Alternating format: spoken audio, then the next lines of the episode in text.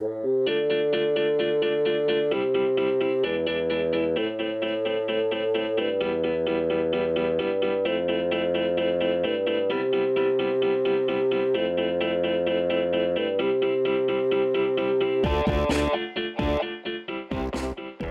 everyone, and welcome to Making the Scene, where each episode my guest and I talk about one sequence from a film and discuss it from every and any angle we can find.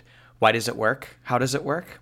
Great film is alchemy, the result of an interaction between writing, performance, light, sound, sets, and editing.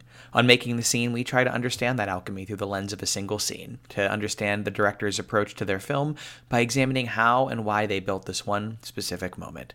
The guests are my choice, but the scenes are theirs. Today, that guest is film and music writer Natalie Marlin, whose excellent critique meant I was very happy when she posted that she was looking for podcasts to join just as I was getting the season together. And today, she's bringing us an incredible scene from Stanley Donen and Gene Kelly's 1952 classic, Singin' in the Rain. How are you today, Natalie? I'm doing great. Thank you. I'm glad to be on this. It's really good to have you. Um, I'm, I'm really excited to talk about this. I hadn't seen Singing in the Rain in a very, very long time. So this was really cool to get to revisit it. Um, tell me about the specific scene you've chosen and, um, you know, how does it fit into the film?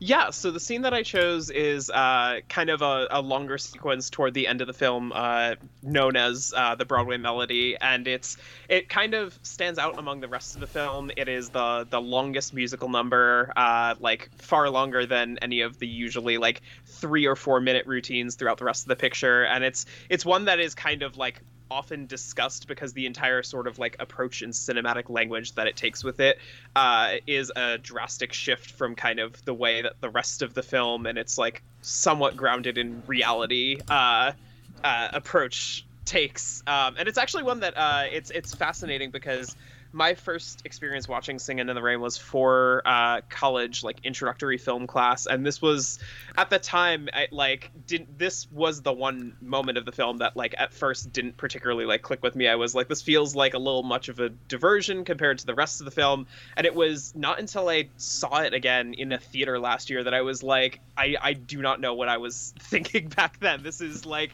a revelatory like shift in the way that the film is just a, flipping its entire approach on its head. It's it's really interesting because I I um you know, I, I was reading about the, the history of this, and it uh, came about pretty late in production. And I guess as a hmm. result of the ballet from An American in Paris getting wide acclaim, which just had had a big award season, I guess, months before this came right. out. Um, and it was so late that like Donald O'Connor wasn't available, and and uh, yeah, I, I've noticed there are very mixed feelings about whether this really does fit into the film. So I know you kind of come around on it. How how has that shifted? How do you see it fitting into the film now that you've kind of like turned your opinion on it?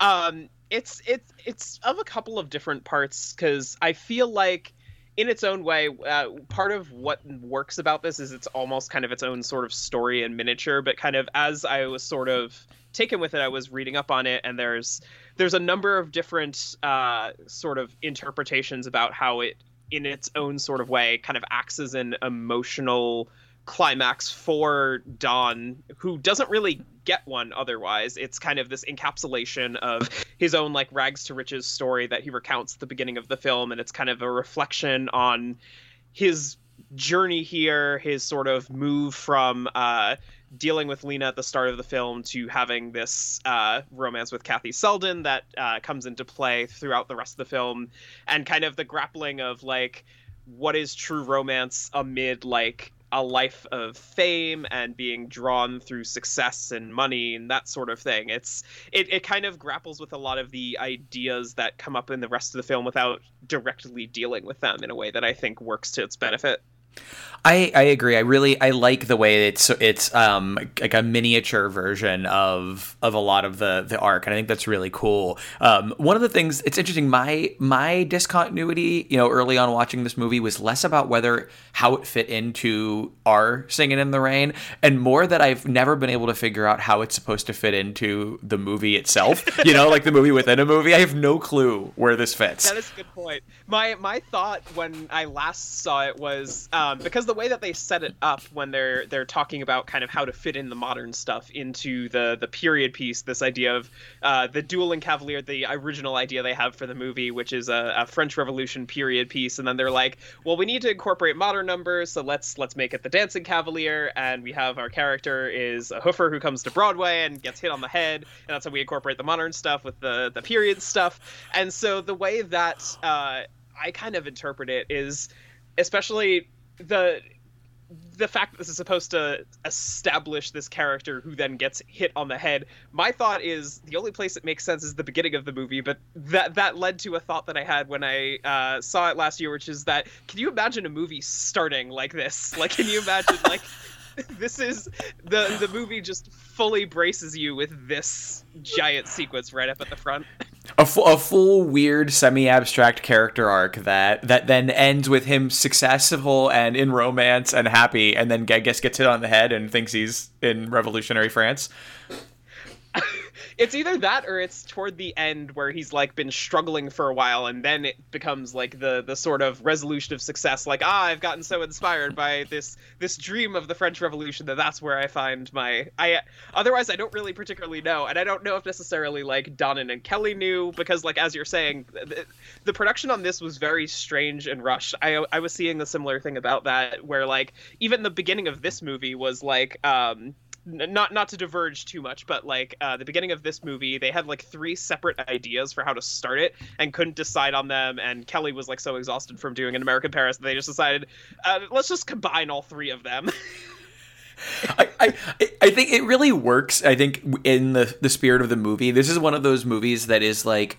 I, so it, one of the reasons it doesn't feel like out of continuity to me, I, as I've reflected on it, I think is because the movie is this hodgepodge of like crisscrossing ideas and and different numbers. And and there is a light arc to the movie but it's not super concerned with that. And so it deciding at this moment to take a diversion into gene kelly's fantasy life um, completely works for me as a result but it's um, it is interesting because another piece of discontinuity that came out of this is, um, you know, you had mentioned stylistically it's different, and that includes the choreography, which meant that Debbie Reynolds, who probably should have been the person in this, was not experienced enough to actually pull it off. So Cyd Charisse takes place in this. And I've seen that called out as a problem, but I have honestly myself, I've felt like it being only Don actually heightens that sense of pure fantasy in this. Like I like that it's just him. I'm curious how that reads to you because it's it's it's no one's here, including this random new romance person.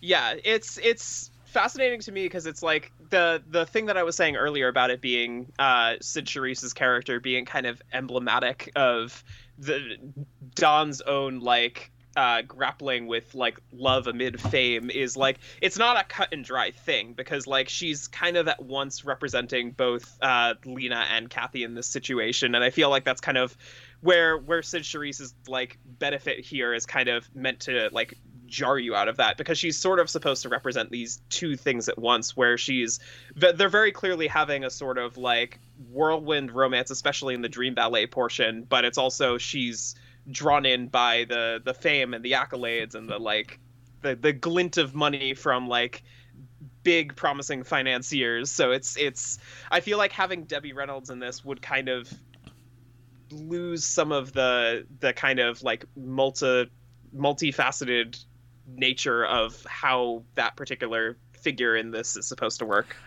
it's you know one of the interpretations I saw of this, and I'm curious, wh- like if you've seen this and what your take is. Multiple interpretations of this see the Cyd Charisse character as two playing two totally different characters in in this. That the, that the the like mob version of it, and I, am just curious. Like I had not had not read it that way the first time, and I'm curious how you see that.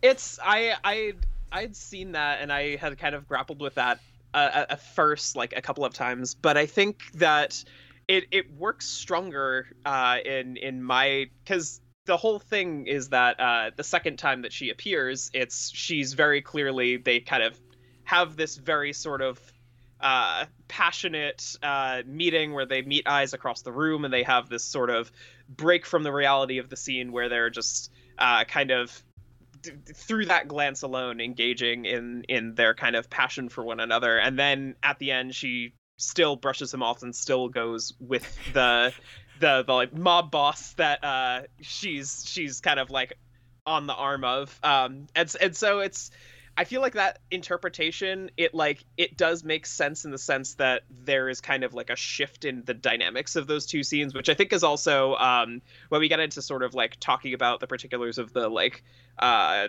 color schemes and like theming that's going on in here because I think that uh, that switch in her from having like the very very striking like bright green dress to having that one that's kind of reflective of the like airy lighter cooler tones is I think representative of like that sort of subtle shift but she's still it, it does seem like she's still the same sort of character in the sense that she's still drawn to the same things ultimately.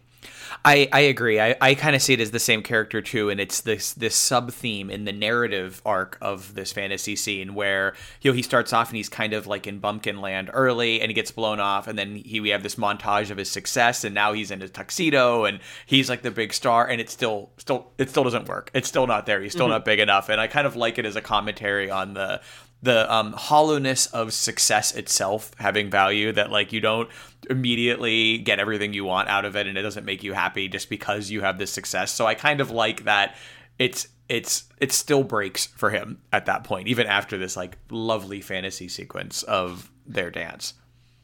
Yeah, I I do think um, one point that uh, I I noticed on this like recent rewatch that I did in prep for this uh, that I think does actually lend credence to the sort of I, I don't think she's a different character in either scene, but I think she's emblematic of like two different points in like Lockwood's arc, as you're saying, uh, because the the backdrop specifically in that like second half of it when she appears is like very very reminiscent of the backdrop uh, when Don is singing "You Were Meant for Me" to like Kathy which is a similar sort of like cool like skyline setting. And so it it feels like that part of it especially the dream ballet part is meant to evoke uh, the particulars of like how that moment feels to him especially because uh, the, the costuming itself is itself a deliberate callback you have this uh, in in that previous number, uh, Kathy is wearing this like kind of flowing scarf, and you have the fan going off, and it's like blowing in the breeze. And here, it's very much a heightened fantasy version of it, where she has this. Uh, Cyd Charisse has this giant, long, flowing scarf, and there's this like unseen wind blowing it, and so it kind of to me it kind of captures the sort of uh, illusion of that moment previously but like through its own sort of magic of Hollywood effects. I I that that sequence with that with her with the long scarf and um is interesting to me because it's a it's a fantasy within a fantasy sequence as it is. Like we we enter like a second layer of fantasy, and I'm always fascinated by movies that have the guts to sort of like just like keep going down the rabbit hole of of like layering a, a, new type of fantasy into a fantasy sequence and and it, and aesthetically it's different so it's not it's so intentional. Like it's it's a new level of abstraction to what's already a fairly abstract sequence at that point. Yeah. Yeah. Um yeah, it's it's it's an interesting thing, and we should probably talk about like we can talk about color actually since you did it because it's hard. I kind of wanted to like trace the narrative arc of this, but um, there is there's some very significant color choices in this. So talk to me about like what your view of the color is on here.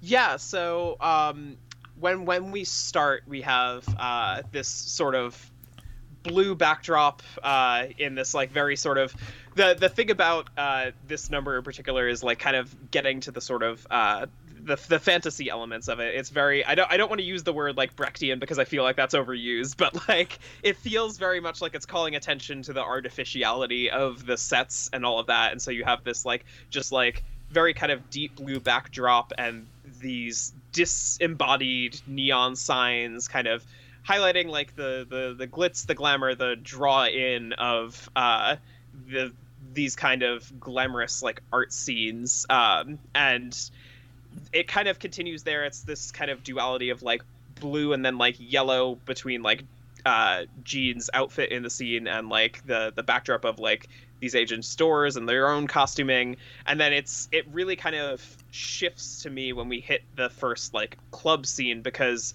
uh it, it hits right when the um doorman at the scene like opens the little like window you see there's like just this glaring red peeking out and it becomes at first it's it's kind of this big draw for uh, Gene's character within the sequence, uh, where it feels like it's him being brought into something he hasn't experienced before, but then kind of as Cyd Charisse comes into it, and there's the whole like uh, introduction of the the mob boss and his his henchmen. It kind of feels like it's a representation of kind of the more like seedy underbelly of things, but also in its own way the sort of uh, amorous passion that's going on there because it is it, it feels like it's kind of doing two things at once there. And then um, as i mentioned it's kind of where it shifts into uh, the the last section of it where it starts in this uh,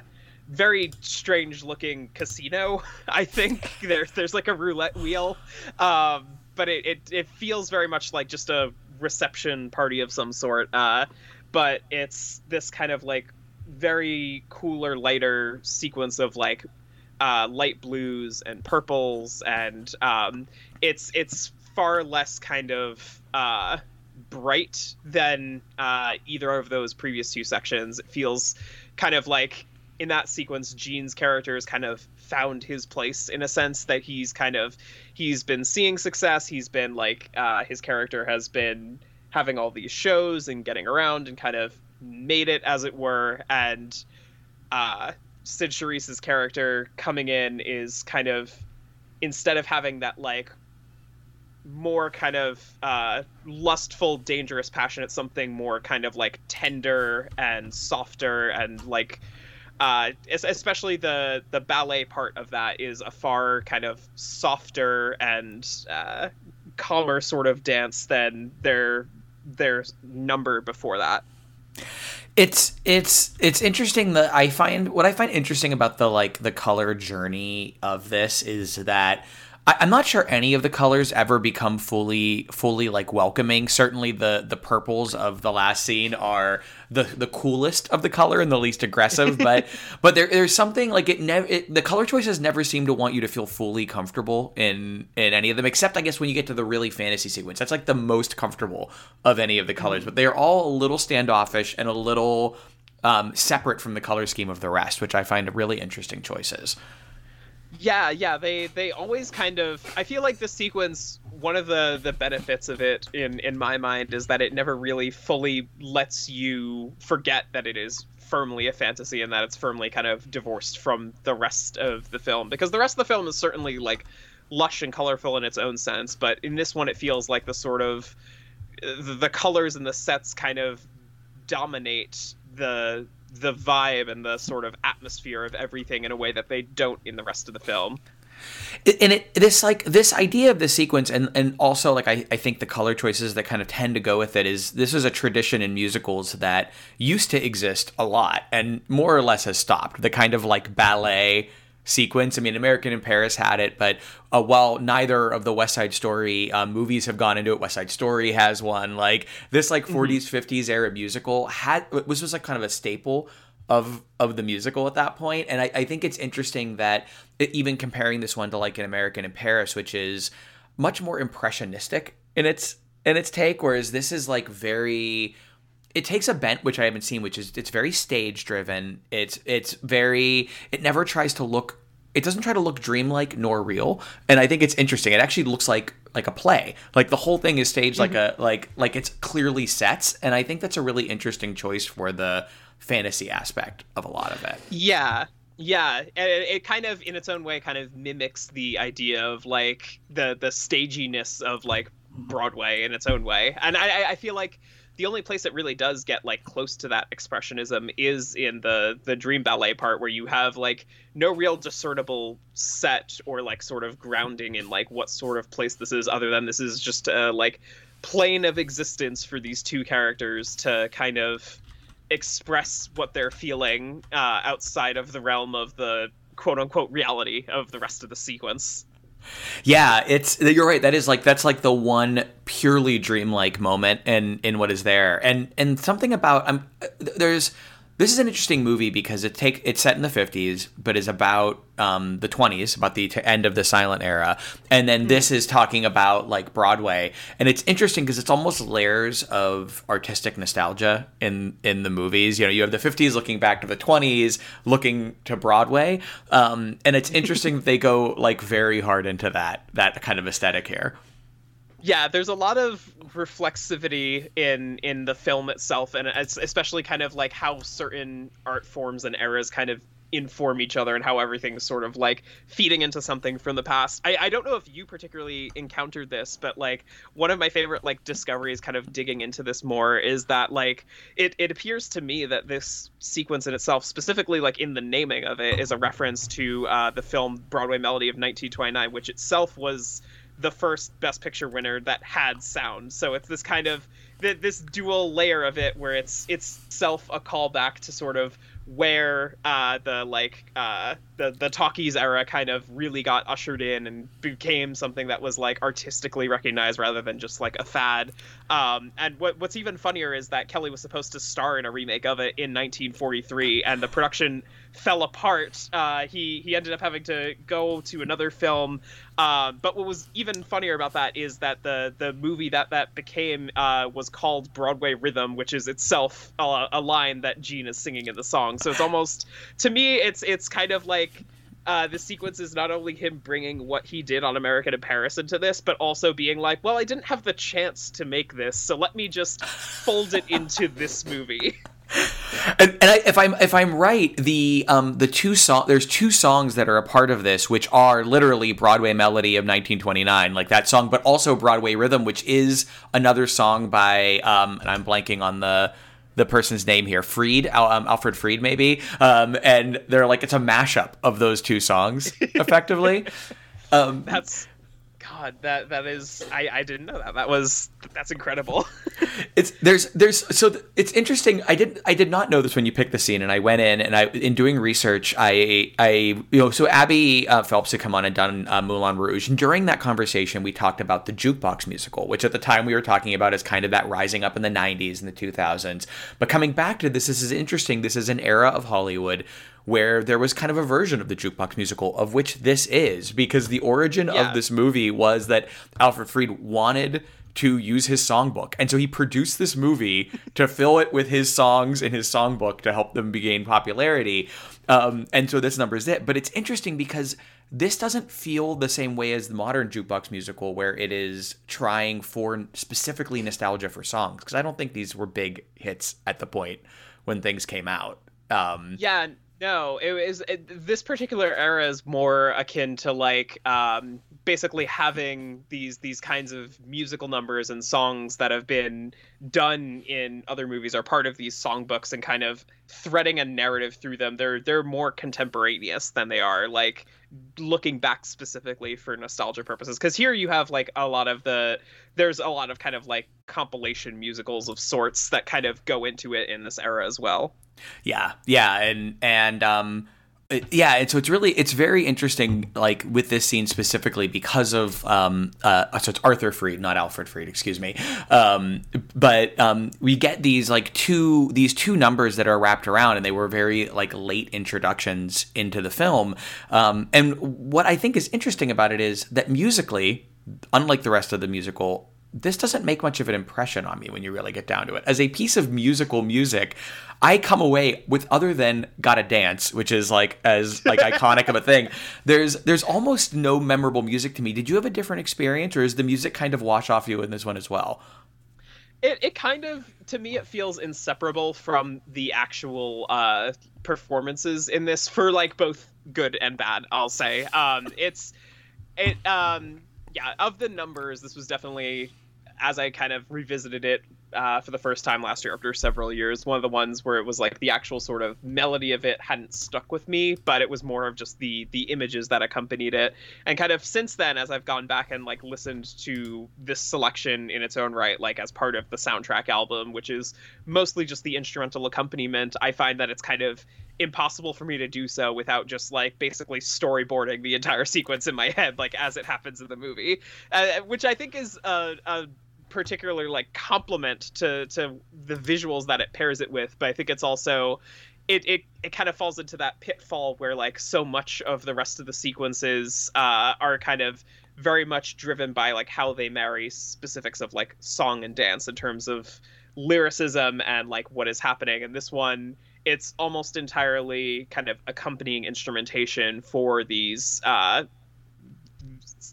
unsung dance numbers um, so i think that's kind of i think that's where the divide that we're like seeing kind of comes into play it it it's it and it plays into I think also the the musical numbers with the exception of this are basically all tap numbers and I, even in musically mm-hmm. speaking mm-hmm. they're like heavily rhythmic they're um, you know punctuated they're snappy oh, there's uh, you know they're all that kind of direction and this is a, basically a jazz ballet um, when you get to it and the music that accompanies that and obviously like the the choreography shifts as well towards that um, and I, I think it's interesting because they edge on things that actually I don't know if I didn't notice this. I'm curious if you either knew this or even noticed it. There's because it's jazz ballet, it's a little more suggestive than what you'd usually get past the censors at this point. And there's a literal right. cut in the dance where I guess something too suggestive happened between and so like I think what I have heard is that. Yeah, I guess like said Charisse at one point might have wrapped her legs around him and they asked him not to include it and he did anyways. and so the camera is where it is and I, I don't have the time code in front of me, but like it's just sort of a cut of of it. Um, which is just very interesting to me that like they had to like hide this little cut in into the dance number. That's that's amazing. Because I was gonna say, watch, watching this again in prep for it, the the thing that stood out to me is itself just kind of like the the suggestiveness of like her her leg placement when he like lifts her is itself. I I like it stood out to me this time where I was like, that seems like further than I would have thought a movie from 1952 would have gone. So it doesn't surprise me that like there was possibly something more there that got cut out.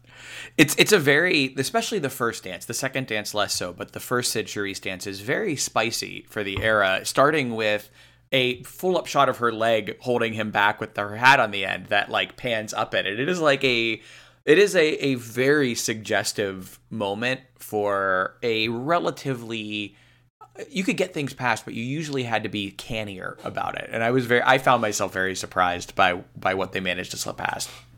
Yeah, yeah, and it's also it, it it's I think it's striking because like as we were were talking about, if we were to assign it to like particular like characters in the film, like Don's relationship with Kathy is like really anything but. It's all kind of like talk and interplay, and there's no real like suggestiveness to it, and so it's if if anything, it's kind of I think one angle to like maybe possibly like think about this from is like this sequence being a sort of means for him to sort of g- give expression to that element of like passion and fantasy that like he's not that like the that his sort of like dynamic with Kathy isn't really able to. And, and there's like uh, there's an interesting layer that I hadn't thought of, which is that technically speaking, they are making a movie in the pre-code era, which I like, uh, which could have like been. This is the kind of thing that wouldn't have been odd for the 20s.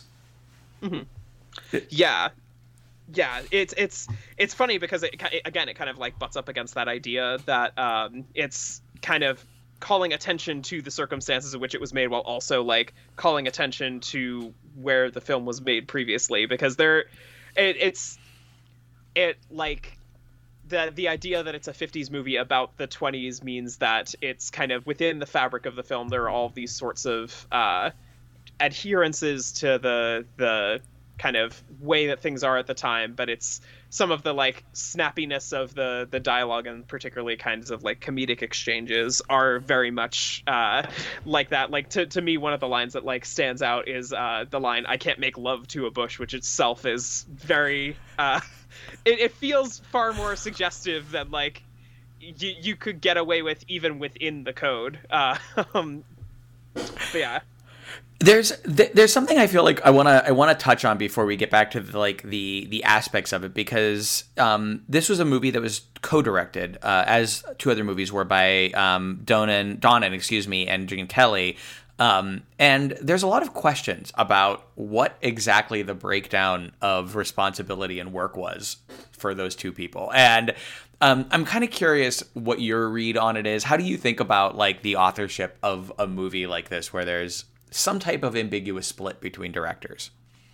Yeah, I, I kind of see it. Um, if I were to wager a guess, I, I would have to imagine that like Kelly is given creative credit just because like so much is going into the sort of way that the the musical numbers are folded into it and how those are likely choreographed and like sequenced storyboarded basically like all of the sort of ways in which those are integrated into it. And uh, so i to me that's kind of where his sort of authorship comes into it. And Donen is more like the bigger picture stuff just in terms of how to organize the film and how to kind of lace all of these things that like kelly is bringing to the table into a coherent through line it's it's I it's an interesting thing because you know like if you listen to their interviews they they speak to it as a collaboration in exactly the way that you're describing. You know that's like they absolutely speak to that type of breakdown and um, but one thing I, I have found interesting um, is that I guess their next movie was their last movie and they had a pretty huge falling out and Donen had done a lot of solo work and the stories that came out was that he was asserting himself more on it. So it's just it's it's, it's very very interesting sort of like um, I don't know, like a power play that like that's there underneath the surface of of this movie and a movie about kind of power plays about like between studio and and creative forces. So I don't know. It's it's it's interesting because this is a kind of thing that just doesn't happen now because of I think directors guild rules and things like you just mm-hmm. don't end up with this type of breakdown in um, responsibilities now.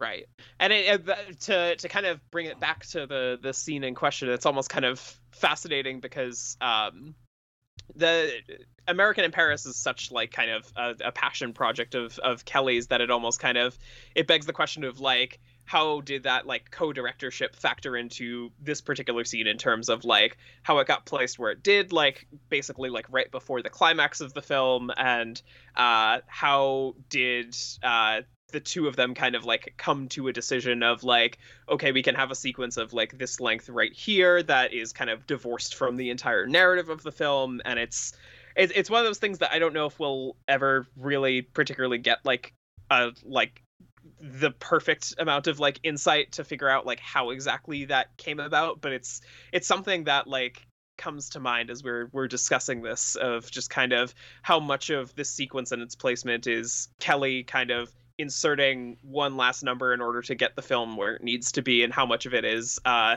Donen feeling like this is the the sort of emblematic uh kind of emotional uh resolution for Don. Yeah, I, I totally agree. And I think it's interesting in this too because it is, you know, a natural way of reading their breakdown is that Kelly may have been more dominant in the dance scenes versus the other versus the dialogue scenes but and this is a very dance heavy scene but on on the other hand you look at Donen's later work um, like charade and you know use of color in his later work this is not far off of Donen's aesthetic um, in general what he was able to pull off another thing so i think it's interesting because like the easy read would be like well this is kelly's scene you know like kelly's kelly's right. probably driving in this but but there are aspects that feel Donen to me that i think is is very interesting yeah and i think that does also come about because so much of the scene is not even particularly like dance focused in its visuals. It's more about the the sort of like backdrops and the the evocations that are going on within like the colors and the sets. Like all, all the stuff that we've been talking about which seems like more symbolic or uh meant to express the kinds of like deeper emotional things that you would expect somebody like Donen to bring to it than Kelly. So that is a very good point. It's it's it's I, I'm always fascinated by these kinds of things because especially in the early era of Hollywood, you never really know. And you know, we talk a lot about authorship and like you know uh, this is pre-auteur theory and stuff. And so like it's interesting going back and being like, how did this come about? Like where was the collaboration? And um, you know, we'll never know to your point. And I think it's like, it's folly to like over ascribe any kind of specific things, but I think it's very interesting to think about how two uniquely and distinctly talented artists collaborated on something like this in a way that it does not feel pulled between authorial voices. This is a movie with a voice and a sequence with a voice, and and it comes off that way exactly yeah just because like as i as i was watching it like this particular question didn't even come into the foray just because it feels it, it feels so striking in its differences from the rest of the film, but it also does, in its own way, feel very much of a piece of the rest of the film. Like where it falls in the film, very much kind of like the film has been like almost kind of priming you for this sort of thing, and that's why I think like its kind of late placement is is like significant because you've basically been prepared for this sort of thing until and once once the film has kind of like had an hour to sit with you, you're able to like Don and Kelly are like, okay, so you're you're primed, you're ready. Let's let's throw this at you just to to complicate things further, to change things up a bit.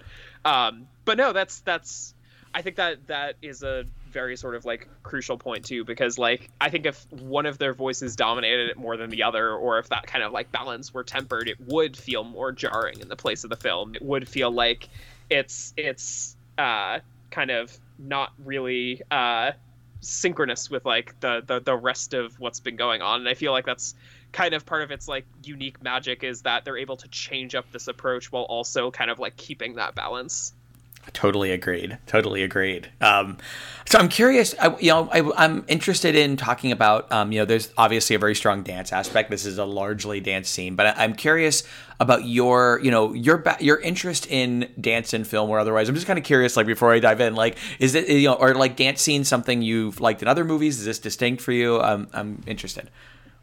It's it's fascinating because I there was a point in time where I would have probably said n- no, it wasn't really a fixation, but it's been it's been something where like the the more I've kind of uh, dug into it, and specifically with kind of like uh, heavily choreographed musicals and whatnot, I, I I wouldn't say it's a particular kind of like fascination of mine, but it it definitely is the sort of thing where I feel like there is a kind of emotional expression and uh, sort of pure physicality that comes with it that you can't do with just uh, pure dialogue or like say musical numbers that like are very sort of like limp with their choreography or basically have like non-existent choreography. It's the sort of thing where as as i dig into like say earlier musicals like this or even like like more contemporary ones that have done stuff like say the new west side story um it's it becomes a sort of thing where you kind of recognize the potential that like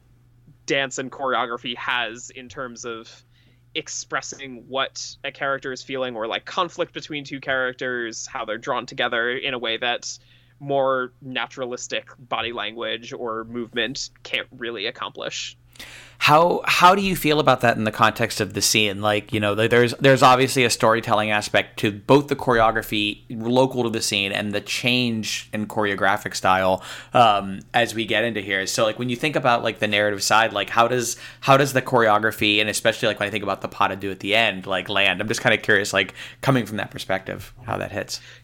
Yeah, yeah. So uh, something that like uh, came to my mind as we were talking about kind of the the suggestiveness of some of the uh, the sequence is that as I was kind of thinking back on the rest of the film, there's not really much contact between characters in the rest of the film. It's more kind of uh, there's this very sort of outward expression of like joy and uh, rhythm, as we've been talking about with the dance, uh, the the tap numbers specifically. But with this, it feels far more kind of I, I believe I, I guess the way to describe it is kind of like engaging between these two main parties uh, kind of coming together feeling drawn together. And there's a lot of kind of there the the first part of the number where it's um, kind of this like push and pull between uh, Gene and uh, uh, and Cyd Charisse's character are are there's this kind of like distance between them as they're like being pulled together, but it's also this kind of this feeling that there's something between them that something isn't really coming together. And then it's when they kind of embrace in that dream ballet and where it kind of um, where they are kind of very physically hands on with each other that I feel like it really kind of varies from the rest of the approach of the film because none of the numbers that uh, Don and Kathy have with one another have anything close to that level of physicality. Like even you you were meant for me the big like romantic number from Don to Kathy is him singing up to her standing on this ladder. There's not really like anywhere near that kind of level of like physical engagement between the two of them. So I feel like that's I that's kind of the big switch in the sort of way in which this number is like choreographed is it's rather than words meaning to express feeling, it's physical expression of that feeling entirely. It's a really good point. There's there's an intentional passion to the dance that is not the style of the dance otherwise. And uh, so disclosure, I'm I dance on film is like one of my like passion areas. Like I really love dance. It's one of those things. I, my mom, um, you know, d- uh, danced amateur, but like you know, so I got this like very early like interest in dance scenes, and so um, something I think that's interesting contextually about this scene is that um, historically at this moment, this is kind of the very beginning of the age of Bob Fosse, who this is like this sequence is very in in the direction of of Fosse choreography when you look at like his career. Right. Um, but one thing that's interesting that I didn't know coming in is that Gwen Verdon, one of his longtime partners, was a choreographic assistant on this musical with Gene Kelly. She's like uncredited, wow. but it's a very early Gwen Verdon um, uh, work. So I don't know like what she was bringing or how much like she was influenced, but it's it's very interesting because this is kind of a historical moment where this becomes the style of dance in musicals in a lot of way going forward, and so it's very on on the edge of that. It, it feels very appropriate that this this film that is it as we were talking about like about how earlier art forms informing later ones is itself like in this way an earlier art art form inspiring kind of like the the new wave of like dance choreography. So it's that's fascinating. I, I was completely unaware of that. yeah, it's it's it's like it's like there's a lot of like it's I'm just fascinated by the various like things that overlap here. And and I, I guess I should say like just like to take that historical thing and about I guess what is this 52 this came out 52 um, in 55 Stanley Donen co-directed Damn Yankees which was the second Bob Fosse choreographed mus- movie musical. So like uh, Donen, uh, which I guess actually goes right back to the authorship thing. It's very interesting. Like this style is like you know in three years he's gonna bring Bob Fosse on to choreograph Damn Yankees. So it's very interesting. Like contention of things happening in this scene for me. Mm-hmm. So, so tell me about, um, you know, I, I want to talk a little bit about costuming, if that's okay, because I yes, think the costuming yes. is is very distinct and and is a part of the storytelling. I, I, I, but how do you like? Does the costuming land for you in this? Like, did that like jump out as anything? Yeah, it's it's it's fascinating because it, I feel like it kind of adds to the the heightened sense of this particular sequence where not that the rest of the film is particularly like grounded. It's like very much like a kind of light-hearted comedic musical. But here um just kind of because I, I, mentioned uh, Cyd Charisse's uh, attire too, but I want to call attention to uh, kind of the evolution of like Don's attire or Gene's attire because he's playing a different character within the film um, in this in this moment where he kind of starts out uh, looking like what almost kind of feels like the the attire for like a cartoon nerd is like essentially kind of where he he starts this as. And uh the there's a point made where like when he finds the agent that like wants to work with him the agent like has him basically like losing all of this stuff. And like that first dance with Cyd Charisse, he like has his glasses and she like throws them away. And so it becomes this sort of thing of having to sort of remake himself in uh in in order to fit in imagistically with the rest of this like showbiz lifestyle, which it's itself is this callback to kind of Don's own evolution and like being brought up from like somebody who's like working these uh basically kind of just sideshows into uh, like genuine film star. Um, but what what makes it kind of like that particular angle like land even more to me is like uh, at the very end of the sequence after the Cyd Charisse thing ends, he encounters somebody who is dressed identically to how he is at the start of the sequence coming up to him, and that kind of is after he's been kind of shunned another time. Uh, that's kind of the thing that like reawakens him, and I, I, I think that that's an angle that the, the the film itself is like really fascinating with, where it's like the the romantic aspects of the film are definitely very clearly there because like his connection with Kathy is like the big sort of like heart of the film.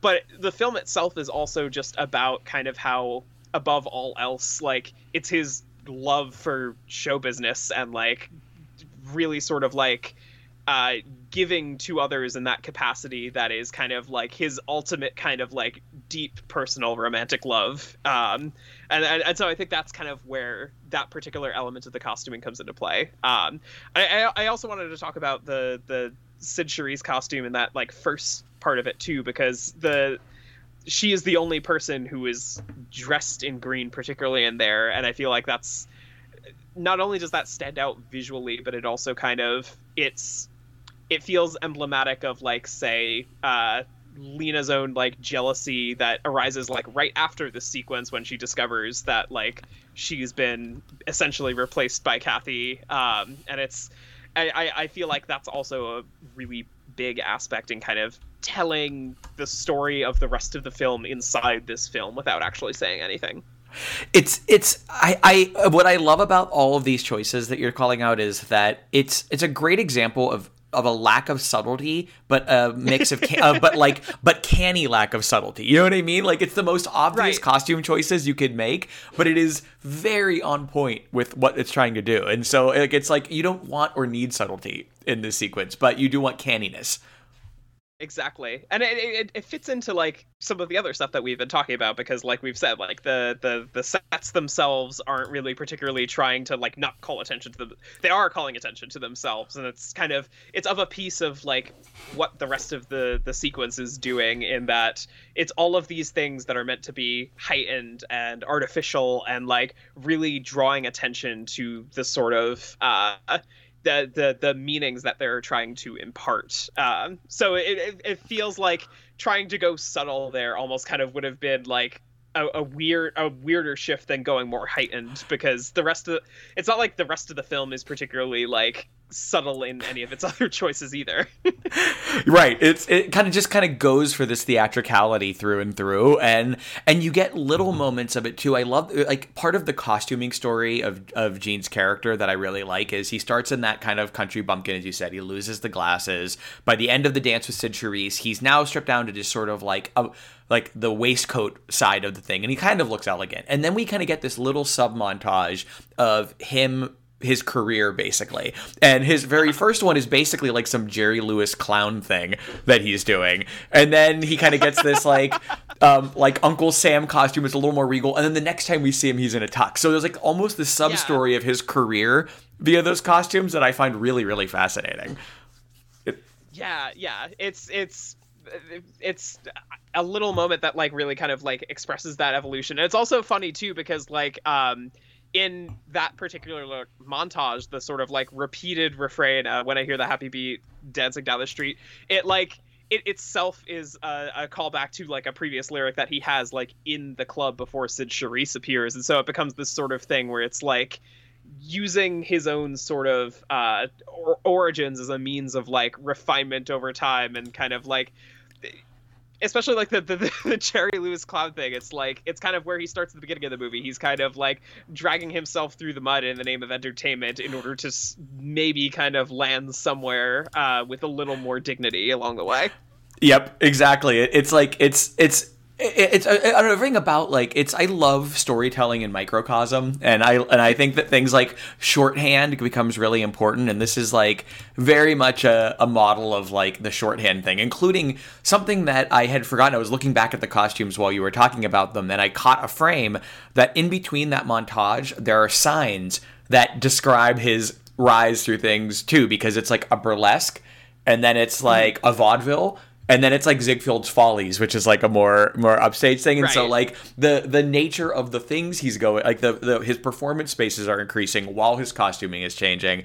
And and like I said, it's not subtle, but that kind of shorthand is actually really hard to pull off. And we see filmmakers struggle with shorthand when they're condensing things a lot. And it's like it's right on point with all of its like and it needs to land an image, it lands an image.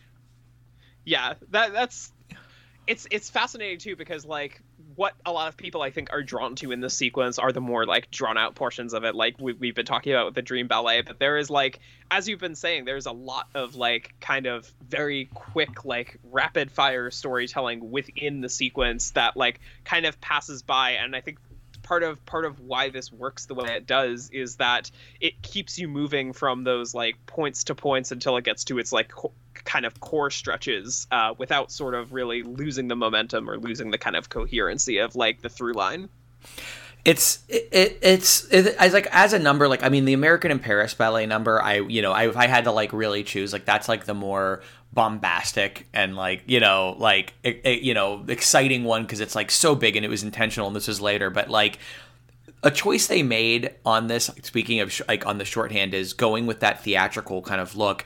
Not only did they go with a theatrical look but they're making choices that i don't know if you did theater at all in in your days earlier so i did not but, know. um but like you know when they're in those sets like in the club sets a, there's only a wall or two and everything else is curtains right? Like it's all curtains which is exactly what you do in theater when you're trying to save money on a set because uh-huh. curtains are way cheaper than building like standing walls. And so it's not just kind of looking theatrical it's not overdoing it. Like it's like going for what a theater would actually do. Like this is this set's only here for like one scene. We can't afford all of the walls. Let's throw some curtains up.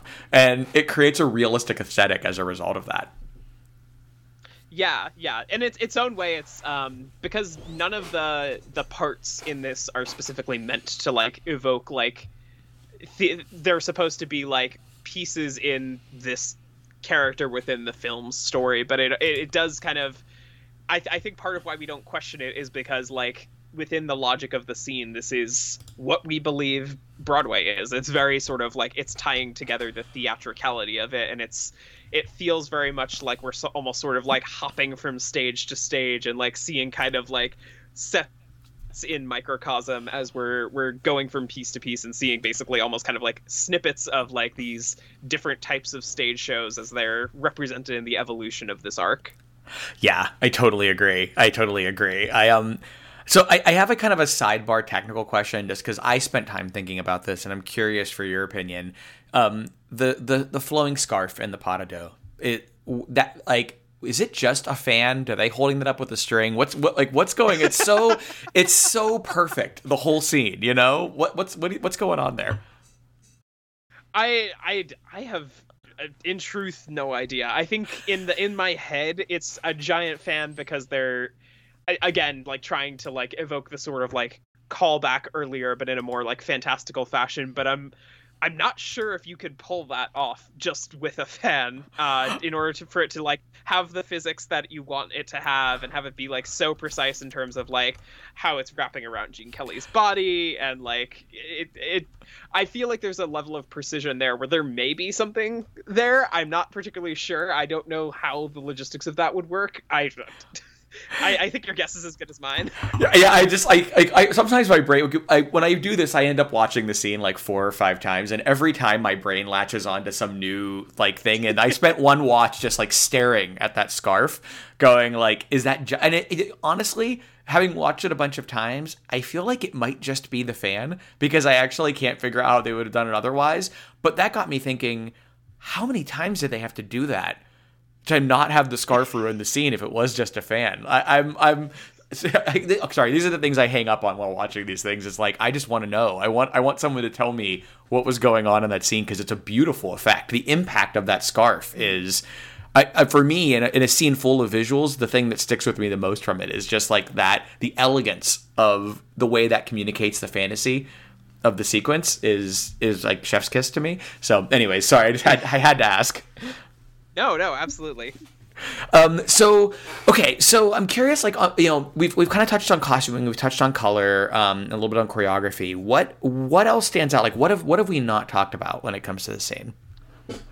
Um, I I think um, let me look at my notes here. Um, I think one thing that like uh kind of stood out to me uh, in terms of just kind of like recent uh, examination of this that I think also stands out is that I feel like it in itself is not necessarily even the the completion of Don's arc so much as it is because um, like one of the things that I was reading in terms of um, my my research into this is some people have like said it's kind of it traces how Don kind of like moves into this this point where he realizes that like above fame it's like his his love for Kathy is like what he's devoted to even if it like even if going against like Lina might like cost him something materially and I think that uh, a, a, subtle thing here is that uh, the very first time we see Kathy, she's talking about like her own sort of like dreams of having this like stage acting career and how she wants to go to New York. And I feel like that's something where it's because not only the the choice to set this on Broadway is kind of like a move or a jump from like theatrical mediums. I think it's it's kind of to me reads as a sort of Don trying to sort of like understand Kathy in a way that like his his sort of like grappling with his uh, idea of uh, trying to embrace her above all else means that he's essentially like trying to place this character in his film in that kind of footstep in order to sort of understand to better understand this person that he's drawn to i i, I think that that's something that like I because it very much obviously could have been like I don't know Hollywood Symphony. I, I something to that effect. It wouldn't have had the deliberate like callback to like previous film history that would have had had it in here. But um, I, I feel like it's kind of by by making it Broadway melody. It's not only like splitting the difference of like uh, doing a callback to like film history and also sort of like embracing a new sort of form of expression, but it almost kind of is like subtly calling attention to that sort of like hanging on to this this dream, this ambition that like somebody that you care for has, and trying to kind of almost understand what the sort of like emotional attachment to that is. I really, I really love that read, and I, it really kind of connects to me to, um, like the the connection point that jumped out of my head when you said that was his refrain of "Gotta dance" over and over again, which is which you know um, Kathy's arc is you know she's willing to overdub Lina because she wants to sing because she wants these singing and acting roles that she has to do it, and so she's willing to do it on behalf of Don and on behalf of the show to make it happen. Um, and the the running through line of this is like Don's whatever his character is in this movie is like Gotta Dance is like his his version of of like what got him there, like through his early part of his career. And so it's like that that like anchors his journey through the whole thing, and it, it gets all the way up to that ending point where you said when he sees someone who's in his exact form, like his exact place when he started, and he like is confused for a moment, and then he gets his most exuberant "Gotta Dance" um, as soon as he sees that person. So right, yeah, it's, it's, it's kind of it it, it becomes the sort of thing of like remembering like where one started and and kind of recognize having that recognition because I feel like that that also ties into like how he see how he recognizes something with Kathy because like where where he gets introduced to Lina, Lina's already this like big shot star who's like rebuffing him as this kind of like uh, ca- casting a cold shoulder, shoulder to him. But like where where he meets Kathy, it's almost kind of like the it it's that same dynamic of like him in the the tux at the end and this like new dancer coming through where he sees this person who's like an up and comer and it kind of reminds him of himself in some sort of way it, it's it's so great that like I mean I had not remembering exactly how the scene went. I remember when that happened. I actually wasn't sure the direction they were going to take that. There was this moment that felt like it was going to be jealousy, you know, and instead, like he has that, and it kind of reads that way. And then, like you said, and it's like, no, gotta dance, like heck yeah, and it's like it's so it's kind of really wholesome and and lovely um, towards the themes of the movie. Um, yeah, yeah, and it, it, I I I think one other thing it is is it's also kind of a sort of like reignition of like passion in its own sort of way just because like um kind of what what drives Don's enthusiasm to like uh I'm I'm thinking about like when the the first attempt at like the talkie premieres and like it like goes poorly and he's kind of down on his luck what reignites his passion is this sense that there's like something new or reminder of kind of like how to get into the spirit of like what he loves and that's kind of I, I in in its own sort of way, I feel like this sequence as a whole is kind of like representative of how like connection between people can like ignite that sort of like artistic passion in one way or another even if it doesn't necessarily even if it's like the romance that becomes of it like doesn't necessarily pan out uh there'll be like something down the line where you will like meet somebody who will like remind you of oh right this is i i gotta dance. This is like the big passion that i was i that i was here for all along I love that. It's, it's, I love it. So great. Um, awesome. Um, is there anything else? I, I'm definitely I, I've hit my questions. Is there anything else on this scene that that you want to make sure we discuss? Um, I not really anything particularly major. Um, I I do want to point out um just because the the sort of ins and outs of the scene we didn't really particularly talk we we talked about the beginning of it where uh basically they're saying there's like one more piece of the film that needs to be finished uh and Don kind of just comes up with this on the spot but I think um kind of just as important is uh just because you have this very long, uh, protracted number that uh, is very much distinct from the rest of the film. And to, to me, whenever you have something like that, uh, like a question that comes into mind for me is like, well, how do you then go back to like the the status quo of the rest of the film, even though it's like maybe another like 15 minute chunk of the movie at most? And it's um, I I love the sort of exit of it where Don seemingly having like told the entire like voiced how he envisions the scene playing out. Is like so what do you think? And and simpson is just like i i, I love it. I just have a hard time picturing it. Is just this this it's a perfect little like comedic note that like feels very much within the fabric of the rest of the movie and kind of like instantly kind of pulls you back in where you're like oh okay we're back to this now. And it it it it allows the scene to kind of have its giant grand finish that it does without really losing its effectiveness. It it feels very much like in that moment it feels as larger than life as Don is explaining to it while also kind of servicing the comedic momentum of the film, I think. You're, you're so right. it's like it's very much it's an almost like animated sitcom moment of like someone disappearing into fantasy and coming back and they're just being like all right, sure, whatever, sure, okay, moving on. And it's it's it's great. It's so good. Um, yeah, I, I, I, really appreciate you talking about this scene with me. This is like I I, I love going back to things um, that I haven't seen in a while, and um, I I think this is one of those scenes that because it's a little bit contentious as by how great it is, it's really exciting to talk about. Like to pull it out um, when, and, and I also want to say I really appreciate you taking this. I mean, I would have happily talked about any sequence in this, including the singing in the rain, obvious number on it, but I really appreciate this like um, curveball like of of like the contentious scene because it's so much more interesting. I love the tension of like how this fits in. So thank you so much for talking to me about this. Yeah, um, this was an absolute pleasure. Awesome, awesome. I'm really glad to hear that. Um, so before we get going, is there you know I, you've been doing a lot of writing out there? Is there anywhere you want to point the audience to find you or your work?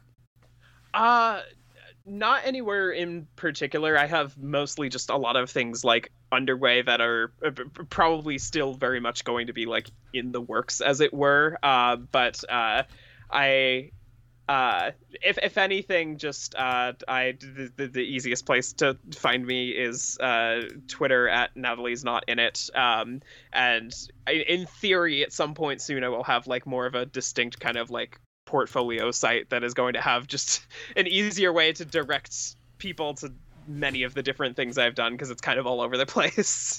Awesome. I will definitely go to find Natalie on Twitter. Um, I I love her her takes on everything, and through there you'll you might be able to find her um her Letterboxd, which I would h- highly recommend. Um, I I'm a big fan of your your writing there. Um, I think you're a great um, critic and analyst an analyst on film, and and I would just encourage everyone to go. Like if you've enjoyed this conversation, um, your page is full of these types of thoughts, and um, definitely go out and find that, everyone. So, well, thank, thank you again you. for having me.